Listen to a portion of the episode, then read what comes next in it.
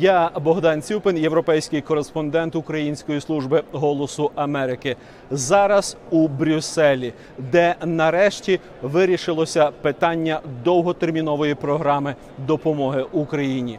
Лідери країн Європейського союзу після невдалої спроби на минулому саміті у грудні, нарешті тепер, на початку лютого 2024 року, кажуть, що погодили е, цю програму, і вона має бути схвалена на саміті офіційно. Це дуже серйозна справа, дуже серйозна допомога Україні, яка внаслідок війни, внаслідок російського нападу, потерпає від дуже серйозних бюджетних проблем.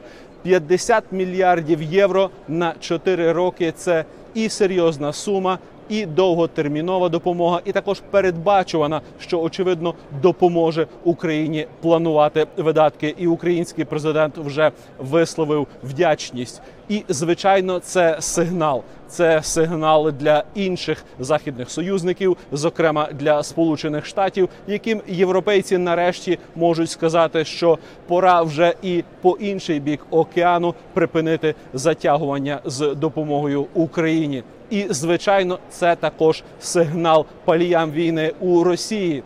Владіміру Путіну намагаються усіляко показати, що міжнародна спільнота не втомилася підтримувати Україну, як цього очевидно сподіваються агресори. Це ще один сигнал, що західний світ готовий підтримувати Україну і виконувати свою обіцянку, підтримувати стільки, скільки це буде потрібно. Я і мої колеги з Української служби голосу Америки будемо пояснювати. Про що власне йдеться у подробицях щодо цих рішень, які очевидно ще лежать завдання і, можливо, навіть виклики е, для України і для Європи е, з огляду на цю війну. Отже, дивіться програми Української служби голосу Америки. Також читайте нас в інтернеті, і ми працюємо для вас.